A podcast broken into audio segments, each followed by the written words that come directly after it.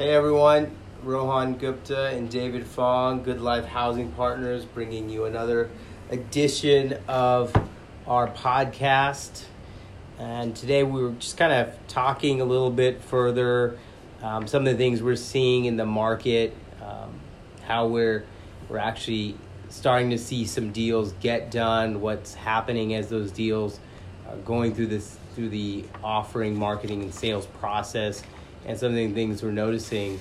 Um, I think one of the things we've definitely seen is that the nature of this pandemic and some of the things that have come through it is you're, you're seeing a lot of overall dislocation, but in a lot of ways, what's different between now, what's happened to us right now versus like a 2008 9 is that this one is really a lot more visible because you just have you know storefronts that are closed businesses restaurants have just not been open for months. Um, and so you just there's a lot more visible visibility to this this current crisis and you know soon to be recession than what happened in 08 and 09 where you had you, know gigantic firms like Lehman and Bear Stearns collapse which you know for the average guy those those mean something because they've heard of those names but they don't they don't necessarily resonate until you know the, suddenly he can't get a loan on his house or suddenly his house is in foreclosure because he can't you know it, it takes longer for that cycle to hit. This one's a little bit more immediate because businesses were you know for the most part functioning okay in february and even into march and then suddenly in april most of the country just suddenly shut down. So likewise i think a lot of what we're seeing on the apartment in the apartment market is you have a number of b a and even c communities that have fared fairly well through what I would say is you know the early phase of the virus, and and occupancies have remained fairly high. You've had definitely. Um, um, there's been a good portion of bad debt, I think, as we speak, spoke about a couple episodes ago. But for the most part, places, apartment communities you have left have been fairly full.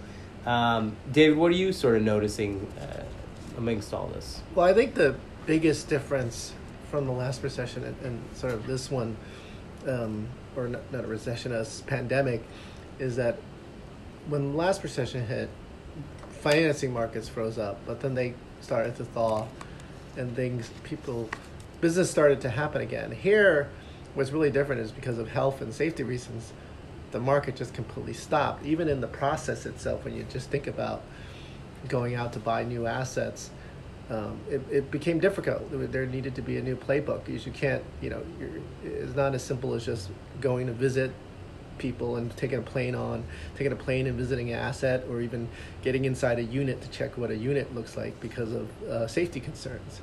And so everything really completely froze. In addition to this time around, obviously also lender the lending market froze, which which uh, had a big impact. And then related to that, I think things froze also because sellers and buyers were still pretty far apart on price. Sellers still were expecting pre-COVID like pricing, and buyers, you know, immediate reaction was, "Hey, I'm going to get a huge discount. This is all this distress coming." And what you see now is people have gotten accustomed, and, and we've kind of, you know, more people are flying now, and and you know, people are getting a little more comfortable with the whole COVID situation. The process has changed. Yeah, I, I think the the process has changed, you know, but I think that, and we, we talked about this on the last episode, is that liquidity never really dried up. And so the, I think a lot of the discounting that happened, even in the previous recession, it wasn't the, the discounting on commercial assets like apartment communities or anything retail or office. It didn't, it mostly didn't happen on a marketed process. Most of the discounting was behind like you know was done kind of arm's length transactions or relationship type transactions. Um, the heavy discounting happened in, in the smaller assets like single family homes. Um, this time around, we haven't even really got to that point, and there's still you know we've seen some a handful of retail type deals where people are selling notes. We've seen stuff where um, you know you've you've had we've seen like a chain of restaurants that, that they're selling the real estate, but the operator's in trouble. We've seen some you know B notes, where so it's a mezzanine or a, a second second loan on on office product, things of that nature. But we haven't really seen uh, the type of distress either be on the smaller assets like single family or you know more commercial assets like in our case apartment communities at all really the only places we've seen it are i think maybe at the college levels where some colleges that we know um, are definitely not open for the fall semester but overall have some overall uh, solvency issues probably going forward. There might be a little bit there where I've seen a few deals that look like those could be challenged. But I think for the most part, like B apartments, so 1980s or better built apartments, have been extremely solid through this, um, whether it be not only on rent collection but also in the sales process. I think those, in fact, have probably been the most liquid of asset types in that they have been on the market been you know number of trades have happened across the country of those of those communities, um, and I, I, don't see that slowing down. Do you? No, not at all. I, I think I agree with you. The apartment market, for the most part, and and the industrial, especially on the logistics side, and with the huge increase in online shopping and, and movement of goods now because of the pandemic, that that those two asset classes are have sort of been the bellwethers of this pandemic. Um, I, I, think retail and hotel really is where we've seen some distress, as Rohan mentioned, especially restaurant chains. I think the statistic I heard from Yelp was, you know, over 60% of the restaurant businesses are going out of business. And it's very, you know, on a personal level, sad because some favorite restaurants are going out of business. But, and then hotels have, have obviously been hit because of the lack of travel. Um, you know, there will be some coming back of those assets, especially some hotels, but it will take a while as, as people uh, uh, get more comfortable flying. Um, on the apartment side, as Rohan mentioned, it really hasn't really been impacted as, as heavily. Student housing, you know, definitely at some universities which have smaller uh, student enrollments, and come you add to the fact that if campuses are closed and some people, the students are not coming to that campus um, to live in the neighboring areas, and so some of those uh, markets where there's a lot of supply of student housing, I think you know some of those we've seen some of those properties come to market, uh, but well located properties at very strong universities. Um, USC is an example, which is where we have a large portion of our portfolio. Um, you know, we've had very little um, vacancy. Even with the fully online fall semester. Correct. And in a city that's still somewhat considered a hotspot. Um, I think the other thing you're going to see on the university side is is where you have universities that probably are in smaller cities, but the student experience isn't great. Like you're not, you know, you're not really there.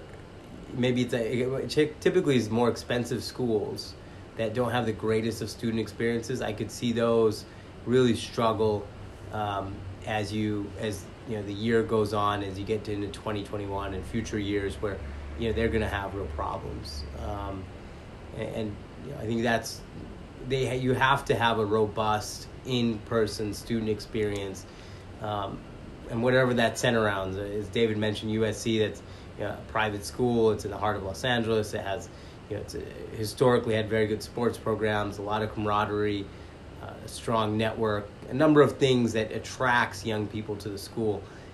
There are schools, especially in the Midwest or Northeast, where smaller schools they just don't have a lot of these things. Um, I, I was hearing of a school called Sarah Lawrence in upstate New York that you know expensive school not a great in, in-person experience you know not a lot of post post college engagement. And uh, I think you know they're talking about it will have some solvency issues in another year or so just because it will dry up and it you know it's not going to get the same international interest because student visas dry up or people have less interest in coming. So, yeah. Another um, example of one of our assets to it using usc again uh, because I think it's location in Los Angeles. I mean, we, we have one property where we're still 100% leased for this fall semester, even though, as Rohan indicated, the campus is now, originally they were planning to be 20% open, but now they are completely 100% uh, closed. Uh, we still have stu- we have three students who are still actually keeping their leases, even though they um, are not traveling here and part of it is because they want to keep it in case you know things change in the spring, and also because if uh, conditions change, even though the campus might be closed, they want to live uh, by by USC and be here in LA because uh, because of us being a big urban center. And as Rohan mentioned, you know, schools like Sarah Lawrence and other smaller schools in more remote college towns um, without a sort of vibrant local community too, um, will will be will have a lot more stress. struggle. Yeah. Um, all right, David. Well, that's I think a pretty good summary of what we're seeing in the markets. I was gonna do a little different segment here on kind of what a number of the week. So, uh, my number this week is ninety-seven, and ninety-seven is the number of seconds the intro to the original Sopranos is. And so during this pandemic, one of the things I uh, I decided to do was start watching The Sopranos um, from the first season and seeing uh, Tony Soprano and and uh, the rest of the gang has been it was been really interesting. But I noticed that you know as I was watching that the intro just takes forever, and it's like you know as and one day I timed it and actually it's ninety seven seconds to go from like the start of the episode to actually Tony doing something. And it's remarkable because like I don't think there's any intro that is starts today, not even movie intros that last 97 seconds. So it's like just 20 years ago, that was a perfectly fine way to start every single episode and people would gather on TVs to watch the that long of an intro. And it tells you how short and how quickly we want some you know, we want the actual in you know, the actual value or the actual content. So 97 or 1 minute and 37 seconds to start the original first few seasons of Sopranos, those introductions.